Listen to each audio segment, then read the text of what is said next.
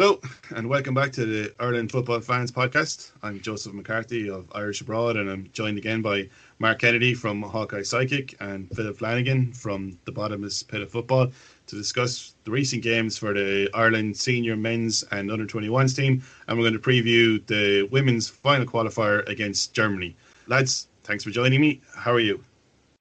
All good now, lads. Hope same for yourselves. How are you, lads? How's things? So the three games that Ireland played in November against England, Wales, and Bulgaria mean that Stephen Kenny has set three unwanted records. He was the first manager to go five consecutive games without scoring. He's now the first Ireland manager ever to go six games without scoring, which Ireland has never done uh, in its history, and has had the worst start to a managerial reign since uh, Mick Meagan. If things continue the way they are, he could break Meagan's record of 12 games without a win. We discussed the England game before a ball was kicked at Wembley, and the three of us agreed that this game just didn't need to happen. We all know that England are a better team than Ireland right now. They've put better teams than Ireland to the sword, uh, home and away, consistently over the last few years. And even considering them, they only scored three against Ireland. It seemed like a bit of a mercy. The in the second half, especially, the, the England team seemed content to just play out the fixture. Ireland never really looked like scoring, and we didn't even get a corner until the 70th minute. Mark, uh, we said I we knew that game shouldn't have gone ahead. Uh, as bad as it was, it could have been a whole lot worse. Uh, what did you think? Uh, look, Trina loss, I think, was pretty. Uh, how, how do I describe this? It could have been far, far worse. But again, I think we said it in the podcast that England were going to try this game really to use their depth chart again. And unfortunately, when that happens, players are going to impress. And to be honest, like Calvert Lewin, Saka, I thought had an unbelievable game for England on that right side. There were certain players there that were impressing Gareth Southgate, and we kind of got the full brunt of it, particularly in the first half. Now, in fairness to England, they didn't really have to do a whole pile to score, particularly the first two goals, um, I thought. Second half, we definitely did improve if you want to be, you know, optimistic about Ireland's performance here. But again, the game was long gone. England had made their changes in the second half. It looked as if they'd kind of shut it down a little bit to a certain extent. But again, likes of Alan Browne. Horgan did have a nice little cameo first 15, 20 minutes, faded out the game. Browne was kind of prominent in that second half. He had a few shots, Ronan Curtis as well. But again, the game was long gone. It, could you even call it a training game, lads, for England, really, at that stage? I think we were just seeing out the minutes from about minute 55 on. But overall, look, 3 0. It could have been 5, could have been 6. We got out of there with a loss and then, you know, wasn't too sapping in terms of morale. Well, that's what we thought anyway. The story that came out after the fixtures were complete about a controversial video that was shown consisting of two and a half minutes of historical footage between Ireland and England and famous goals from Euro 88 and Italia 90 and followed by 30 seconds of a history lesson, basically. Phil, managers have used motivational videos for a number of years now. Mm-hmm. And I think the bigger story behind that video and the speech that Stephen Kenny gave to the squad after it was that it came out at all. These are the kind of stories you don't hear from a settled squ- or a happy squad. What did you think of it? So it wasn't actually like, look, Stephen Kenny showing a video. Oh my God, what it's what's on the video. I think it's really just to, somebody's decided they're going to show up Stephen Kenny as a bit of an amateur. Because the first thing I thought when I when I heard about this video was I thought amateur hour. Like I realized people throw up posters and newspaper clippings and the odd video in the dressing room, but like if Stephen Kenny is going to the well that early and showing a video, any sort of video, to G up his players who were on such a bad losing run, to actually put in a, an extra few percent against England, I think it says an awful lot about him, and I think it says an awful lot about the state of the team is in. And I think whoever released it knows that and knew that that's generally what the public would think. And it's just a way of kind of trying to cement people's opinions on Stephen Kenny who mightn't exactly agree with what he's trying to do. If you're Stephen Kenny and you're trying to G up the Ireland players before an England game, you've got Shane Duffy there. You've got James McLean there. They're going to talk to all the players. They're going to tell everybody how important it is. You've Brady as well. They're going to tell them what this game. They know what the game means. I just think the fact that he did it Like, while I don't disagree with the video, it's not. I just think the whole idea of it is crazy. Like, I don't care that the video might have had a couple of minutes or whatever in it. It's the fact that he's done it. Like, he can't be there already trying to cheese players up for that. Like, they know the crack. Whoever like released it to the press knew what he was doing. Smart boy, because it makes Kenny look stupid. Unfortunately, Brian Carey said in, in the media that, or he's tried to impart historical lessons to his teams in the past as well. Uh, he mentioned playing Denmark and taking the team to a museum and showing them uh, artifacts that have been stolen from Ireland. So that side of it didn't really bother me. But it's Ireland against England. You shouldn't need motivation to, to play England. Uh, like you said, there Shane Duffy and James McLean are the kind of players who would be more aware than possibly anyone else of the the history between the two. Shane Duffy is captain. You know he should be expected to maybe make a, a, speech and tell them what what it means to him, what it means to his family, and James McLean tell you what it means to the people of Creggan, where he's from uh, in Derry. He obviously doesn't feel like he's getting enough out of them, and it's a huge tell. Like, and the fact that they went out and they were within a, like they started well, but within a half an hour they were so lethargic. And and Doherty came out and he even said it like, like when you put all the pieces together, it really doesn't look great. Like it gives you the impression that some of the players, I know they, the players have all come out and backed them, a lot of the senior players, but doesn't give you a great overall impression of where the team is because he had to do it. Like lads should be running through walls regardless, but as we said in the last podcast, it's a team that's had however many changes. They're on a bad run. They're totally demoralised because in the games they have played well, they haven't been able to get the ball in the back of the net and they've conceded silly goals.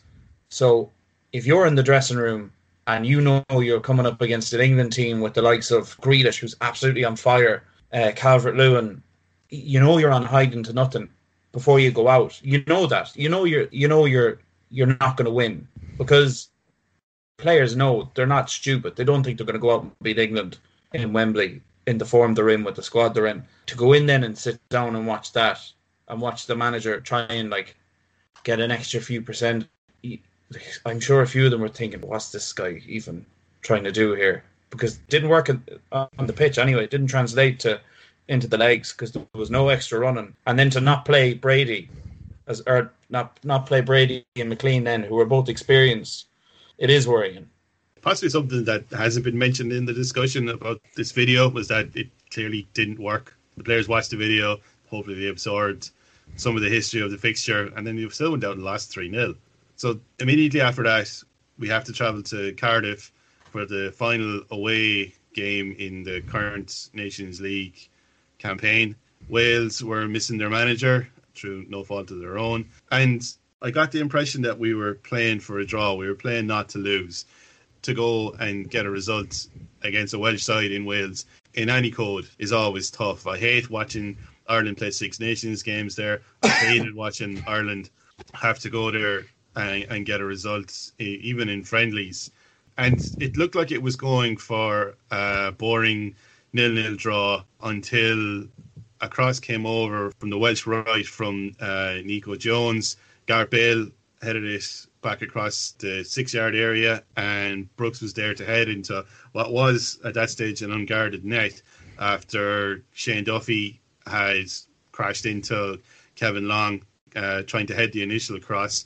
Darren Randolph was left a little flat footed following the flight of the ball, and Matt Doherty kind of similarly had to jump backwards to try and clear the ball, whereas Bale had the relatively simple task of jumping forward just to loop the ball over Doherty's head. And after the goal went in, like the air just got sucked out of the team. It just felt like we we hadn't scored at that point. It didn't look like we were going to score. You know, he brought on Jack Byrne and uh, James Collins to try and rescue something. And Collins, I thought, actually did more than possibly anyone else in the team had done in the the rest of the game to try and get a goal. Jack Byrne's biggest contribution on the night was the pass that led to Jeff Hendrick getting sent off. You know, the definition of insanity is trying the same thing over and over again and expecting different results. And Stephen Kenny seems stuck to this 4 3 3 formation, and it's just not working. There's no join between defence and midfield. And when the midfield players do get on the ball, the players that you'd expect to be available for a pass aren't. Uh, I think the central striker against Wales, it was Adam Idah and then James Collins, but they just seemed isolated. After seven games in charge at that point, you'd think that he would try and change something, but he isn't. I don't understand that mentality. And what do you think he should do? Either change the formation or the personnel to make this work.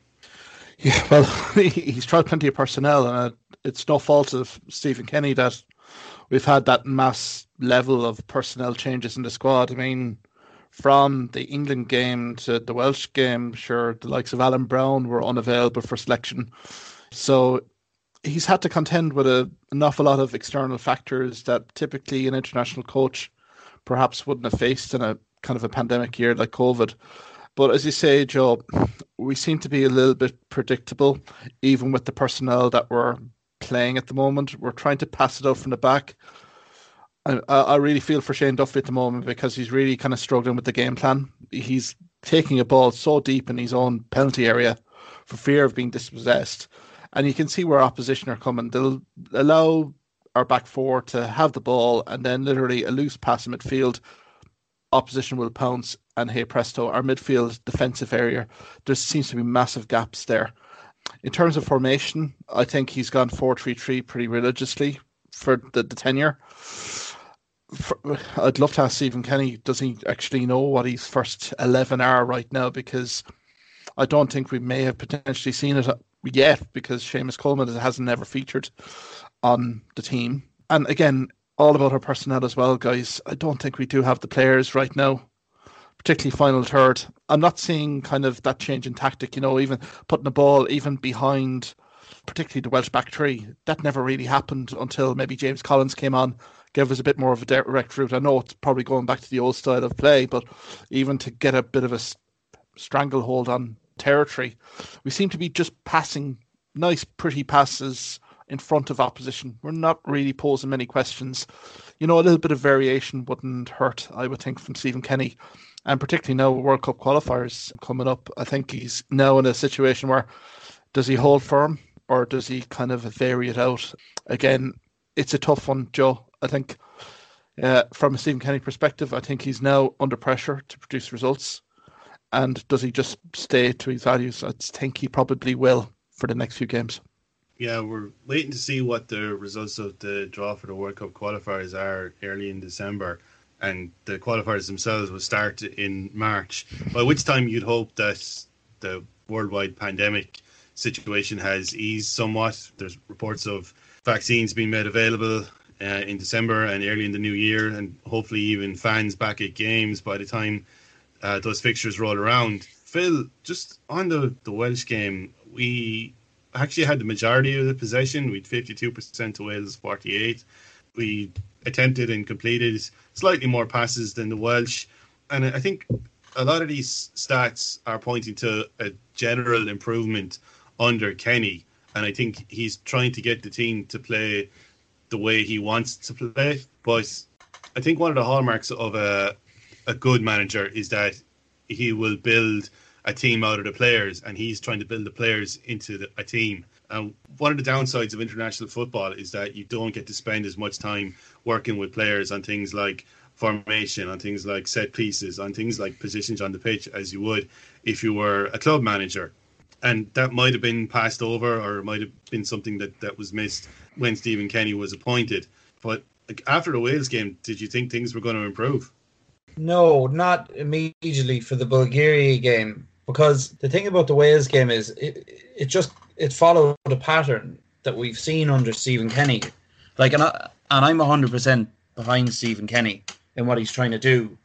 But he doesn't have to be as rigidly tied to this system as people think he does. Like the Wales game just followed basically the pattern of all the other games where we started well, we knocked it about, we had a, one or two half chances, we give away the sloppy goal, and then we don't really respond that well.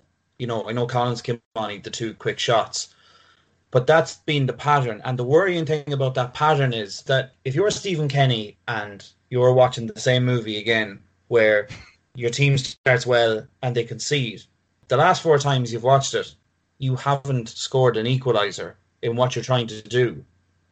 So, what makes you think you're going to score this time if you do the exact same thing? You need to change it. You know, you have to change it ever so slightly if it's not working. We're all for 4 3 3. We're all for what he's trying to do. It's tough to watch at times playing out from the back. It's much better to watch than what came before him. But he has to tweak it in game. His in game management hasn't been great. It really hasn't. And for the first few games, you can give him the benefit of the doubt. And obviously, he's missing players. But the actual changes tactically haven't been great. Like when Wales scored, did anyone really think we were going to get the equaliser? no, like that was one of the big things with Martin O'Neill. Like went to goal down, we are like, geez, we'll probably get one, you know, because we'll push on. And he, he loved throwing players on up front. Whereas, like, if you look at the two changes in the Wales game, he brought O'Dowda and Byrne on, but he brought them on with like seven minutes to go. They're attacking midfielders. They came on cold. They finished the game cold. We saw what Byrne did. Wasn't warmed up. These players need 10, 15 minutes into the game and you could see from the 60th minute that we weren't going to score. He, these changes needed to come earlier, and he his reactions aren't great. So, like going into the Bulgaria game, I like I didn't think we were going to see anything better. Like at this stage, I kind of wrote off the three games, and hopefully, when March comes around, we'll have more players and a bit of a fresh start. But he definitely has to look at his in-game management, I think, because it's it hasn't been up to scratch so far, in my opinion.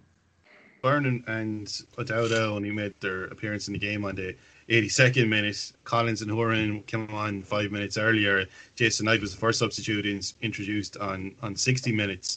And by the time the other four had come on, we were 1 0 down.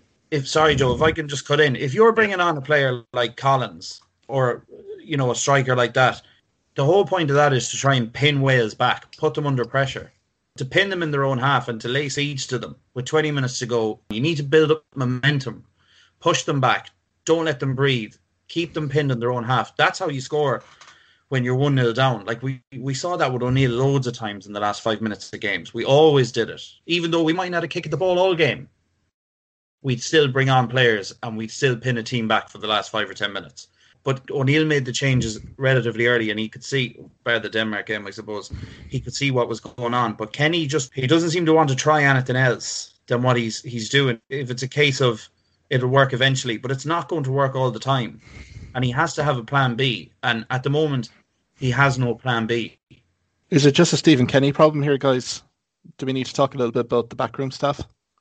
Are they, you know, is their feedback being ignored right now? I'm thinking like Keith well, Andrews. How Damien Duff isn't screaming in his ear to bring on yeah. someone like Jack Byrne. Duff would have been involved in how many of these games? You know, the same exactly. with Andrews, especially Andrews. You've, you've highlighted that before, like uh, it's a possibility. And Andrews, you know, worked his way up from non-league back to Premier League. He's well used to digging out results in, in League Two. I think on some level he knows what changes need to be made to get results like that. Do you think that Kenny wasn't prepared for international for senior international football. I did think against England at the end of the game that he didn't seem disappointed with the result, and there was it's like it's hard to read expressions, but looking at him, it just seemed that you know he couldn't believe he was managing a team in Wembley. Now that might not have been the same for Wales, but Cardiff Arms Park is still a, a daunting place to go, and if it was full of fans, I'm sure the atmosphere would have been amazing, uh, even for the just for the anthem alone. I think that he wants to change the result by sheer force of will, but mm-hmm. he doesn't know how to do it. Yeah, yeah. Uh, I think he's trying everything that he would normally would do as a club manager, but he doesn't have the experience as an international manager to make those same changes. The team up until the point where we went one 0 down against Wales didn't look like scoring. James Collins, when he came on, was the only player who did look like he was going to score, but we didn't, and it meant that Kenny had set a new record of consecutive games without scoring uh, as an Irish manager.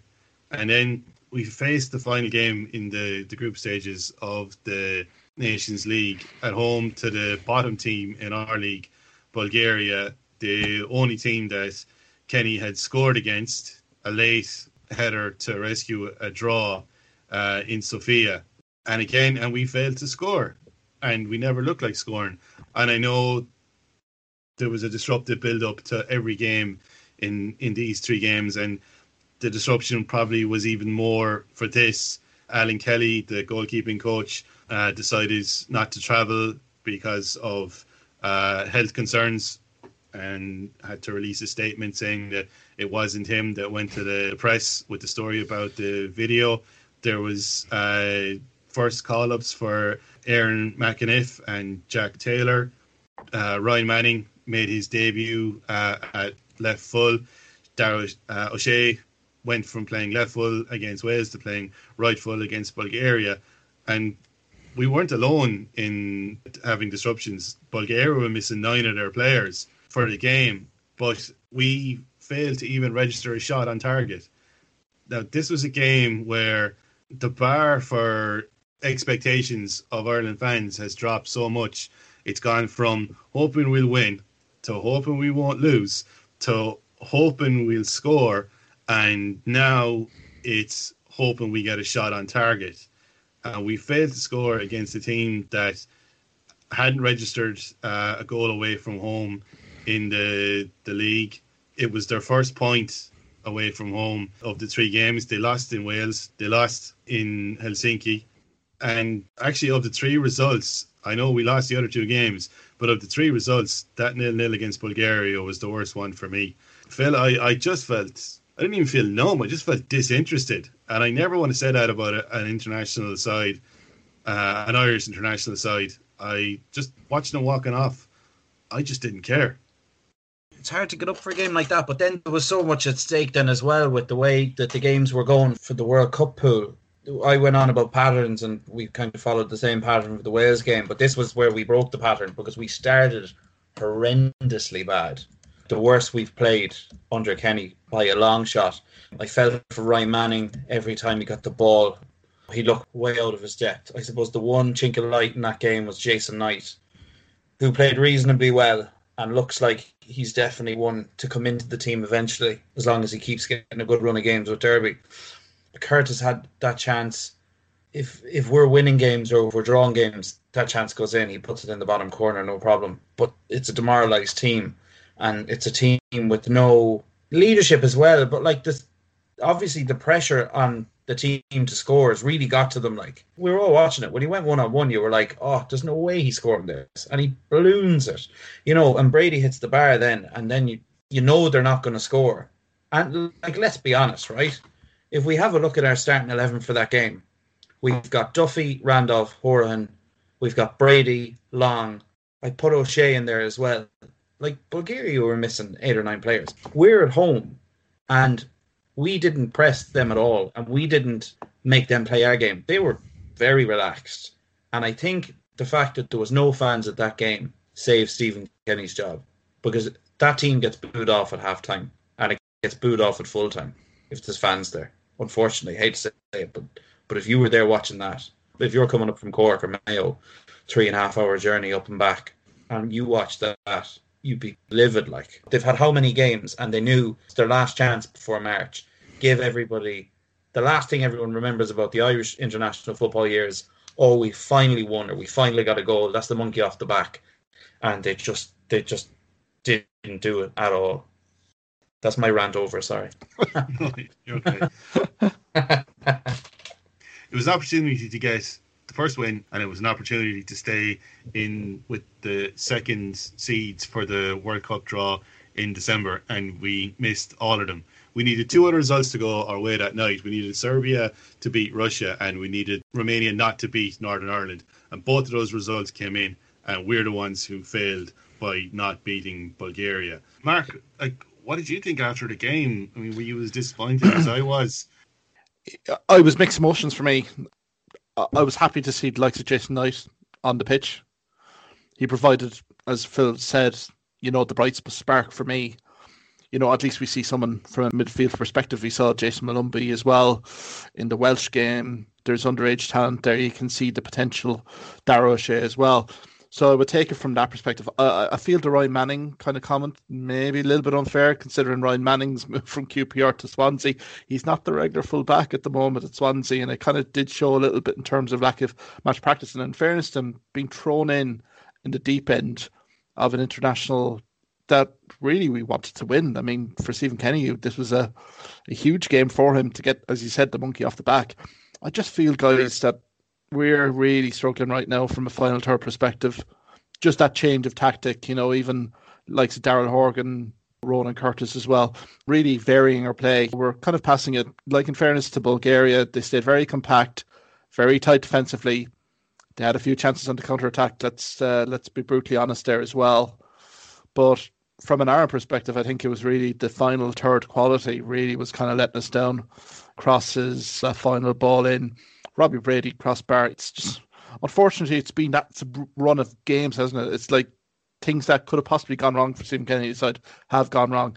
Robbie Brady's chance, uh, like good strike. I mean, another inch lower, it's a goal, one 0 You know, you could see the, the confidence ooze, but. I, I hate to say this, but the substitutions at the end what was that all about? Two, three minutes for like Jack Byrne, guys like that to come on and save the game. Essentially, it was kind of. Um, I think we've been talking about the substitutions, giving people sufficient time. I just thought there was no logic in that whatsoever. If you're going 86, 87 minutes with, you know, your players, you know, you might as well give them the full 90. So, yeah, the no shot on target, I think, as Phil said, if there was a full house in in the Aviva Stadium, I just wonder what the reaction would have been it's a very tough spell for Stephen Kenny, but I think also for the backroom staff as well because this is the full reality of international football. We've been exposed here in terms of the nice, pretty football is there for everyone to see, but we have brutally no end product right now. And for that back four and Randolph as well, they have to go into games in the mindset that they can't leak a goal in because if they do, we're going to lose a match. And you can see that seeping even on the midfield, even in the, the, the strikers. You know that the general confidence. There seems to be a lack of clarity in what the game plan is right now, and yeah, it will be interesting to see with Stephen Kenny. And I would really look to Damien Duff here and Keith Andrews to provide that a little bit more leadership in the backroom staff to really kind of get Stephen Kenny, get the guys really together to see how we're going to come away from here because the World Cup qualifying could be a brutal draw. And even the likes of the Azerbaijans, they'll fancy a right crack at us. At least we didn't lose the game we didn't get out of the you know the third kind of seeds here, the third group, which would be an unmitigated disaster, something that Northern Ireland have ha- now have to contend with. But still, there's an awful lot of unfortunately negatives here. But trying to be positive, you know, in terms of Jason Knight, Jayson Molumby, Dara O'Shea. This is how, if Stephen Kenny really wants to kind of approach this team long term, he has to blood the new guys in. And the likes of Adam Idah as well, he has to persist with these guys because who else are we going to go for? How big of a loss do you think David McGoldrick was to the side? These are the kind of things that are outside the manager's control. But to lose a player like McGoldrick with his experience, all right, not at inter- international level, but he, he knows how to play that target man role. And he's a very intelligent player as well, which I think sometimes goes unmentioned. And the other options that we have to play that central striker don't have that intelligence yet. So with him deciding to retire, and it was only announced a few days before the squad was announced. I think that that changed to Kenny's plans. He didn't have time to adapt to it. Again, I think with McGoldrick, he's such a workhorse for the team, but we have, there I said, like James Collins, you being that figurehead. You know, McGoldrick definitely would involve more people in the play. Uh, it's probably something that Adam Idah definitely is learning and developing you know, the more game time he gets, hopefully with Norwich City this season, we'll see that a little bit. I think from a Goldrick standpoint, again, it's a lack of goals. Would he be the, the out and out goal scorer here? He'll, you know, run for lost causes. But again, it's just the game plan right now. We're not really asking questions of defenses, opposition defenses on the flanks. There's no balls going over the top. There's nothing there. It's all to feet and you know, something that McGoldrick would probably relish is running down the flanks, you know, forcing a mistake. So uh, McGoldrick definitely would be a loss. Look, he's an EPL player. Is he going to solve the goal scoring crisis long term? Look at the age. Look at his the series of injuries that he's had in his career. It's debatable, Joe. To be perfectly honest. Just to finish with the national side, if you thought it couldn't get any worse, of course it can, because there's only one team who has failed to score less than Ireland's two goals in the Nation League, which is San Marino, who have yet to score. And there's only five teams who haven't won a game yet in the Nations League, including the Republic of Ireland. We sit beside Andorra, Iceland, Northern Ireland, and San Marino in waiting for our first win. So we'll have to wait a minimum of 18 months before we get a chance to improve on that record. Just on that, between those couple of stats that you've put out there now and the England game, are people kind of finally going to realise that we're shit? I mean that in the nicest possible way. You're still going to get people now going, if Stephen Kenny doesn't get us second in the World Cup qualifying, he should be sacked. 12 teams qualify for, for the World Cup from Europe. We couldn't qualify for the European Championships, but had 24. So the chances of us qualifying for the World Cup are, I would say, slim to none. And the England game was, if it served any purpose, it showed just how far we are behind the top level teams when they can put out their second string team and do that to us. I know we've pulled on Kenny a bit here and highlighted some of his faults, but I'd still be totally behind giving him the World Cup qualifying campaign and seeing what he can do and seeing can he bring these players on. But like Irish fans kind of have to start to realise, even your casual Irish fan, we can't compete at the top level anymore. We should have absolutely zero expectations of qualifying for this World Cup. There's no point like pillaring the team for going out and getting beaten by like a Sweden or a Denmark next time out, or even a Wales, because you know we shouldn't be beating them. You hear our, our name rhymed off there with San Marino and teams like that. We're a bit better than them now. We are, but we're not much. I don't really agree with that. I don't think we're bad. We can still put out a team of 11 Premier League players, which Wales can't say, which Denmark can't say. We don't have an individual world class player like Gareth Bale or or Haaland or Ibrahimovic or well a lot of England's players would be you know in, in that level. But we should be able to score a goal. We should be able to get a win Oh, I, I totally, yeah, I'm not saying that. I'm just saying, like, I think there's still this belief that we should be qualifying for tournaments. At the moment, we shouldn't be qualifying for any tournament. Like, it's hard to disagree with that. Uh, we were a fourth seed in the last World Cup qualifiers and we got to the playoffs. We'll be a third seed in this in the qualifiers next year. So I think our expectations should be a minimum of third in the group. Third in the group, yeah, but that's not qualifying. So you're kind no. of agreeing with. So yeah.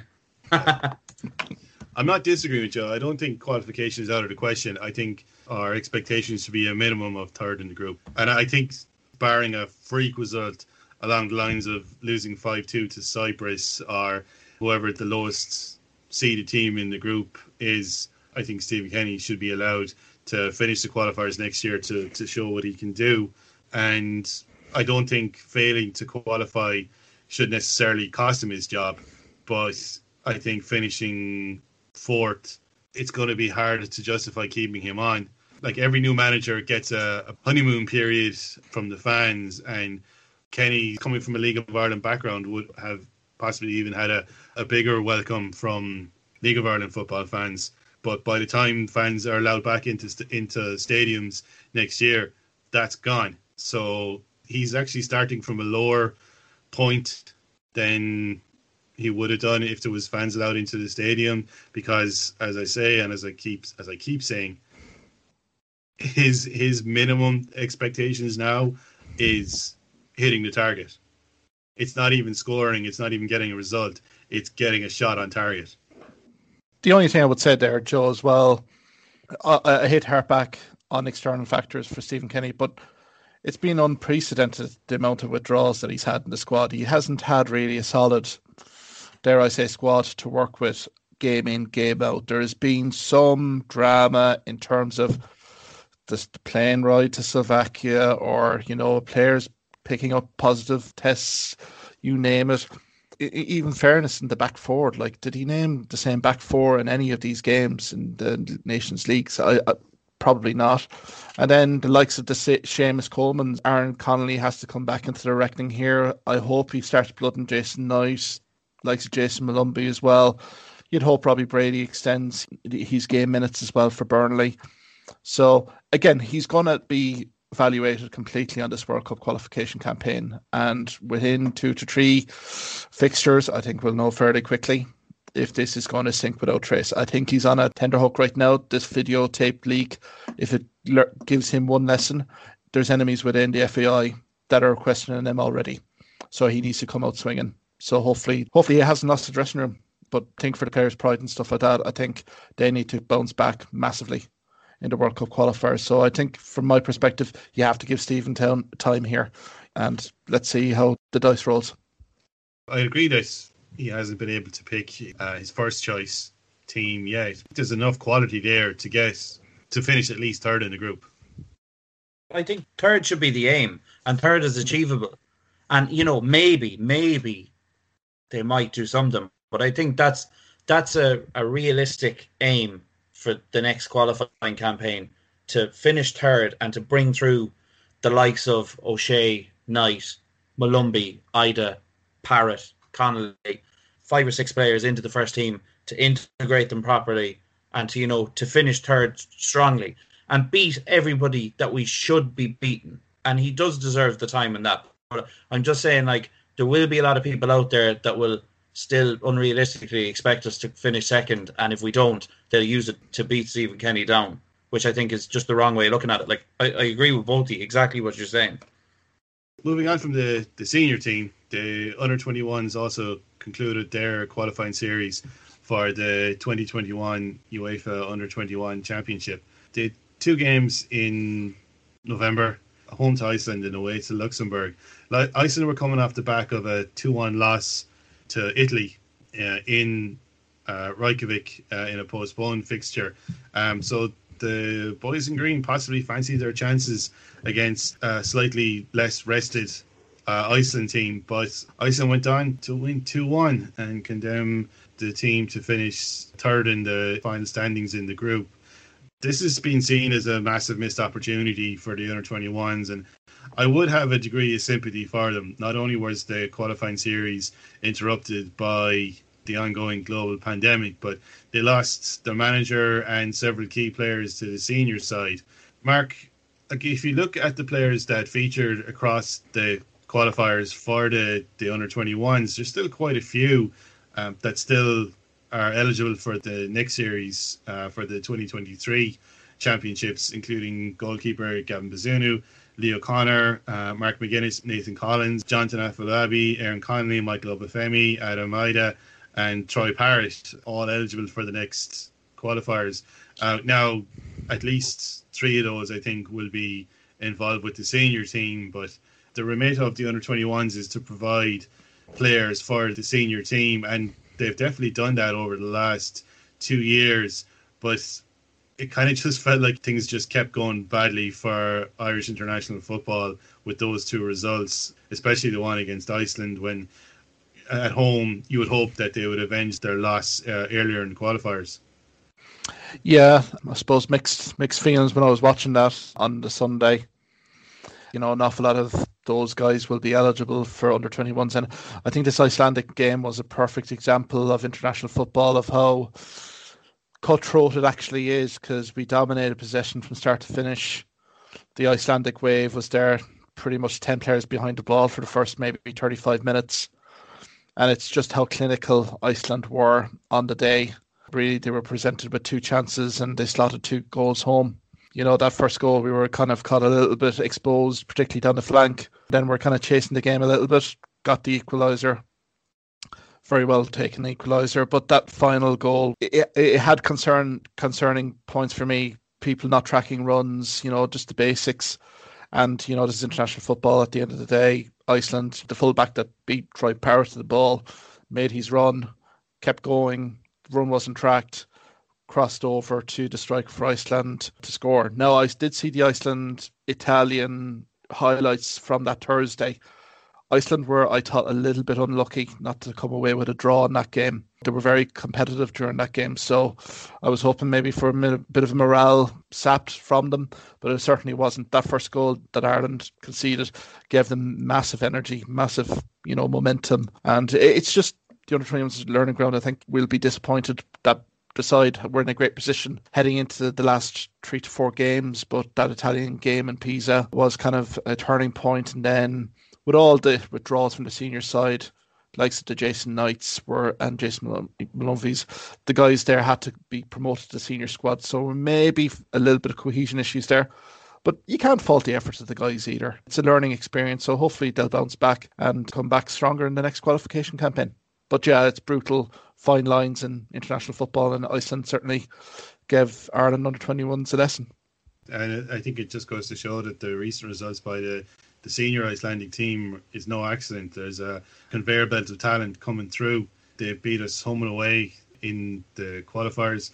They did lose strangely to Sweden 5 0 and twice to Italy, but overall across the, the qualifiers, you know, showed that they were good enough to play in the tournaments next year. Phil, I know we mentioned the players that are still eligible, but if you look at the players now that uh, will be uh, available to the senior team, there's Caoimhín Kelleher, who's already been promoted, Conor Masterson, Dara O'Shea, Conor Ronan, and Jayson Molumby, among others. Who do you think uh, is going to make the breakthrough from the under 21s to the senior setup?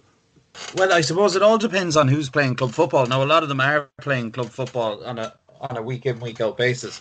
Obviously, Molumby's situation isn't great. Um, Kelleher's situ- situation isn't great. You could see Gavin Bazunu making that team over Kelleher yet. Lee O'Connor, even Masterson. But I suppose the big focus will be on Molumby and Knight and the forwards, which will be Powers as well, and possibly Obafemi, you know, who's got he got back into the Southampton squad last night, I think. So even if we just took them four or five, if we could integrate them into the senior squad, th- that's a huge change. Like I remember when Kenny took over the under 21s, he had all this there was a lot of excitement and there was players being named every week. You were saying, look at all these guys. But realistically, when you look at it, you, you think half of them aren't going to make it at the very top level. But I think with this actual crop of players, like there's no reason that five or six of these lads can't step up to the senior team. Like someone who hasn't really yet, O'Connor is definitely someone who can break into that team. So overall, it's been a positive campaign. Like I would take into account what Mark said about the Italy game and that it's nearly like the under 21 campaign was, was two campaigns. You had the first block and then they came back and they had the second block. And with the manager changing and some players leaving for the senior squad, the second half of the season, you know, you could call it that, just didn't really work out. I think if the whole thing was to have been played as normal, I think there was a good chance they would have qualified. But as Mark said again, it's under 21 football and it's all about learning and progressing. And while these lads would be disappointed, there'll be a few of them there with their eyes on the senior team who will be kind of delighted they're making the move up. And I don't think anyone is going to argue that they haven't made progress from the, the last two qualifying series where they finished third and, and, and fourth. And you'd hope that there'll be more from this team will feed into the senior team than in, in previous under 21 squads. But I think there's just going to be a, a, nagging suspicion over the team that how would they have done if Stephen Kenny had stayed in charge, or how would they have done if the players that had been called into the senior team were still available to them. I think possibly the big result that would have been different is that final home qualifier against Iceland. You could definitely have seen them get a result there and and possibly go on to qualify for the, the final tournament the final Irish national side involved in this year will be the women's team, who are playing group leaders uh, already qualified Germany on Tuesday night, the 1st of December, in Tallaght Stadium. Now, uh, unfortunately, the team lost their last qualifier in Ukraine, uh, and it means they are facing a bit of an uphill battle uh, if they want to qualify. They need to better Ukraine's results, who are playing Montenegro at home against uh, a rampant Germany side, a Germany side that have scored 37 goals in their six qualifiers to date without conceding. One of the glimmers of hope for the team is that Ireland were the first team to hold them scoreless in a, a single half of football uh, when they lost 3 0 in Essen in September, and Germany failed to score in the second half, which was uh, sorry the first time that the German team failed to score in a in a half of football uh, during the, the qualifiers. The team has been hampered by similar circumstances to the, the men's senior team. Recently declared American striker Kyra Carusa is not able to travel because she's based in Denmark. Brighton's Megan Connolly is undergoing return to play concussion protocols and uh, London City Lionesses duo Ali Murphy and Hayley Nolan have been deemed close contacts after two of the players of their club and a member of staff tested positive for coronavirus. So, Mark, I think the what it, the result in Ukraine was disappointing, but I actually think if you go back a little bit further, we played Greece a year ago in Athens and drew one all with a very late equaliser from the Greeks. And I think that's actually the, the result that might decide the group. If we had won that, we'd be three points clear of Ukraine with a better goal difference and possibly looking at qualification uh, as one of the best three breast runners up or you know are going to the playoffs otherwise. With all the best will in the world, like Vera Pauw and her team are up against one of the best women's teams in the world right now, and it's going to be a bridge too far uh, for them to qualify. Yeah, uh, I suppose uh, going about the campaign, I think campaign has been positive in many senses. That Greek away trip, yeah, was definitely one of those games that really did get away from Ireland. Uh, I totally agree with you, Joe.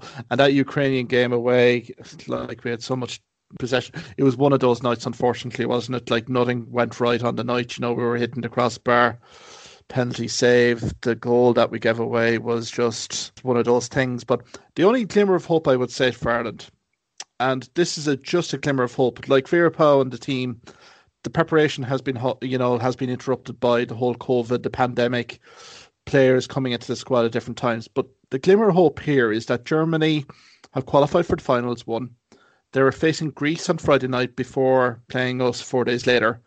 Their head coach Martina Voss Tecklenburg she stated that she's going to rotate the squad. So you're hoping maybe a little bit of cohesion issues from Germany early might give Ireland, Republic of Ireland, a bit of hope here. Because all the onus is really on Vera Pauw and the, uh, the charges really to kind of really get a result here. So I would hope for Republic of Ireland's sake that they're going into this game pretty much no pressure. I know it's a crunch game and everything, but I think from the Ukrainian results, the team really did underperform. I think the magnitude of the fixture got to a few of the ladies. We're hoping that this performance next week is one where they know what to expect from Germany, particularly from the away trip. We were 3 nil down at half time. It could have been far worse, but the second half performance was vastly improved, defensively more organised. You know, there is glimmer of hope there, particularly with Germany's decision, the head coach's decision to rotate. Now, that can have the flip side where a person, uh, uh, one of the girls in the German squad that's in the fringes, looking to make a massive impression. Unfortunately, does against us. So that's kind of where we are. But really, for Vera Pauw and the team, it's the performance on the night. If it's good enough to get a result, all good. But again, it's a daunting task, and I think for all the Republic of Ireland squad, you know, we've had Rianna Jarrett on here in the podcast a couple of months ago they're all going to be focused. They know what to expect from Germany. They know the only the very best performance from Republic of will do on the night. Hopefully, they can get a result. You know, it mightn't be the win per se.